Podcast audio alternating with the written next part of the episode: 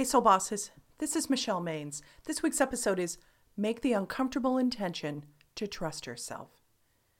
It's only the second week of January, but have you already talked yourself out of some of the goals on this year's intentions list?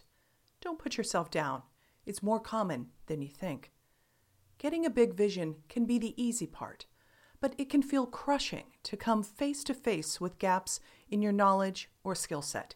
That's where you start second guessing your gut, backing up, and maybe even crossing that goal off your intentions list.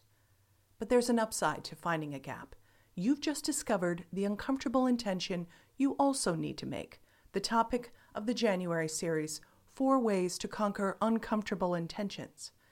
Let me tell you how a famous author put soft skills to work to conquer what might have stopped her. I'm terrified it's not going to come out. I'm the most nervous cook you've ever met. That quote sounds like someone who just moved into their first apartment and suddenly has to cook all the time, right? Are you surprised to know that's Ina Garten speaking? Yes, the person who's written a dozen cookbooks and owned specialty food store The Barefoot Contessa for over 20 years. In a conversation with Katie Couric, Garten admitted that cooking can feel like a puzzle with plenty of trial and error. Some recipes come together quickly, while others take years to perfect. Over time, she's improved her cooking techniques by learning from others, but she's still far from a classically trained chef. However, being forthcoming about her hits and misses, as well as her skill set, and even keeping a sense of humor about them, has become part of Ina's signature style. Like Ina, have you ever wanted to try something new but then let other voices get in the way? You're not alone. We're all plagued by thoughts like, I'm scared about people's judgy judgments. What will my family say? They love to weigh in about whatever I'm doing. Or, what if I'm just kidding myself? When those comments kick in, turn to the soft skill of healthy self esteem. Take a lesson from Ina's story and don't just admit that shortcoming, own it. No one does things perfectly when they're trying something new. After decades in the food business, Ina's still learning. So inspire yourself like you would support others.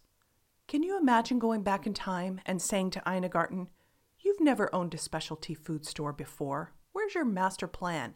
Why do you think this will work? Of course not. But that's the way we talk to ourselves or let other people's voices influence us. When those voices kick up, put them to rest with statements like, I'm just starting. I love to learn. Or, I'm seeing where this takes me. If you're going to make progress on your goals, you'll also have a moment when you must make the uncomfortable intention to trust that the goal in your heart is for you, despite the doubts. You can overcome any discomfort by finding your how. Push yourself to take baby steps to learn or expand your current skill set. Here are three ways to start. Make it fast by taking 30 seconds to declare, I think big. I go beyond the expectations or achievements of others. Make it deep by taking 30 minutes to journal. To reach my goals, I must learn more about fill in the blank.